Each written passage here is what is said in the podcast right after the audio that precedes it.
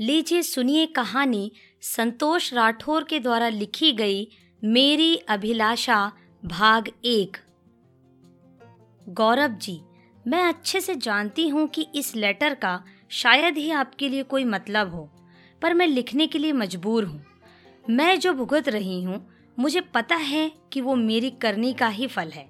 काश मैं समय रहते ये समझ जाती कि दुनिया में अपनी चाहत ही सब कुछ नहीं होती। दूसरे की पसंद भी ज़रूरी होती है। पर आज मैं ये खत लिख रही हूँ, क्योंकि आज उसने जो पूछा है, वो मैं कल्पना भी नहीं कर सकती हूँ। उसकी प्यारी प्यारी मासूम आँखों के इतने सवालों के जवाब नहीं है मेरे पास। मैंने कभी आपके बारे में उससे बातें ही नहीं की। न जाने किसने उसे बताया होगा। जो आज वो बोली कि, मम्मी, क्या आप भी पापा की तरह मर जाओगे?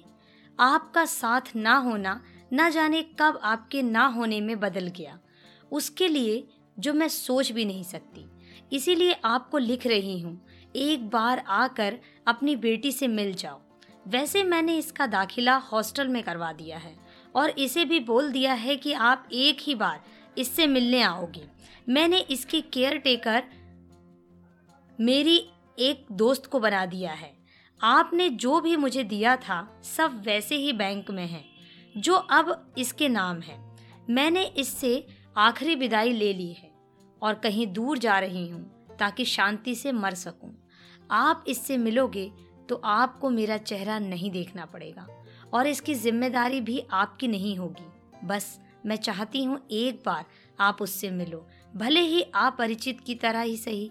बिल्कुल आपकी परछाई है, अंशु मतलब अंशिता। उसे अपना आशीर्वाद दे देना, प्लीज़। मैंने एक बार आपकी ज़िंदगी बर्बाद करने के बाद आपसे कभी कुछ नहीं मांगा है। कहते हैं, मरते हुए व्यक्ति की इच्छा पूरी करते हैं। मुझे उम्मीद है कि आप ज़रूर मिल लोगे उससे। उम्मीद में अभिलाषा। आज तीन महीने के बाद न्यूयॉर्क से आया हूँ तो ये लेटर मिला है। और जब से ये लेटर पढ़ा है, समझ नहीं पा रहा हूँ कि क्या हो रहा है मुझे। उसने जो मेरे साथ किया था, वो ज़्यादा गलत था। या जो मैंने उसके साथ किया, वो ज़्यादा गलत हुआ। मुझे सच में नहीं पता कि इस दुनिया में मेरी एक बेटी भी है। उसने तो बताया था उस दिन, पर मैंने उसको भी, उसका नाटक ही माना था। लेटर के साथ अंशु के बर्थ सर्टिफिकेट की कॉपी थी।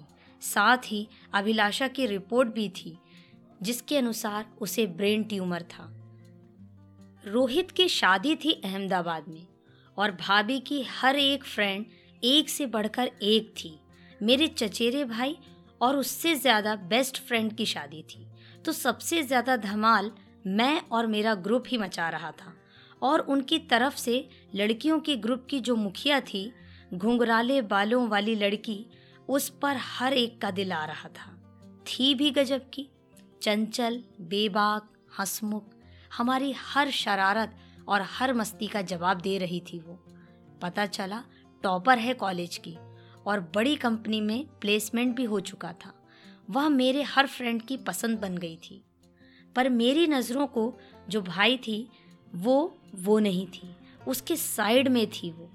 कमर तक लहराते बाल बड़ी बड़ी आँखें, चेहरे पर गजब की शांति, जहाँ सब लड़कियाँ खिलखिलाती, वो बड़े अंदाज से मुस्कुरा देती। उसकी मुस्कुराहट गजब की थी।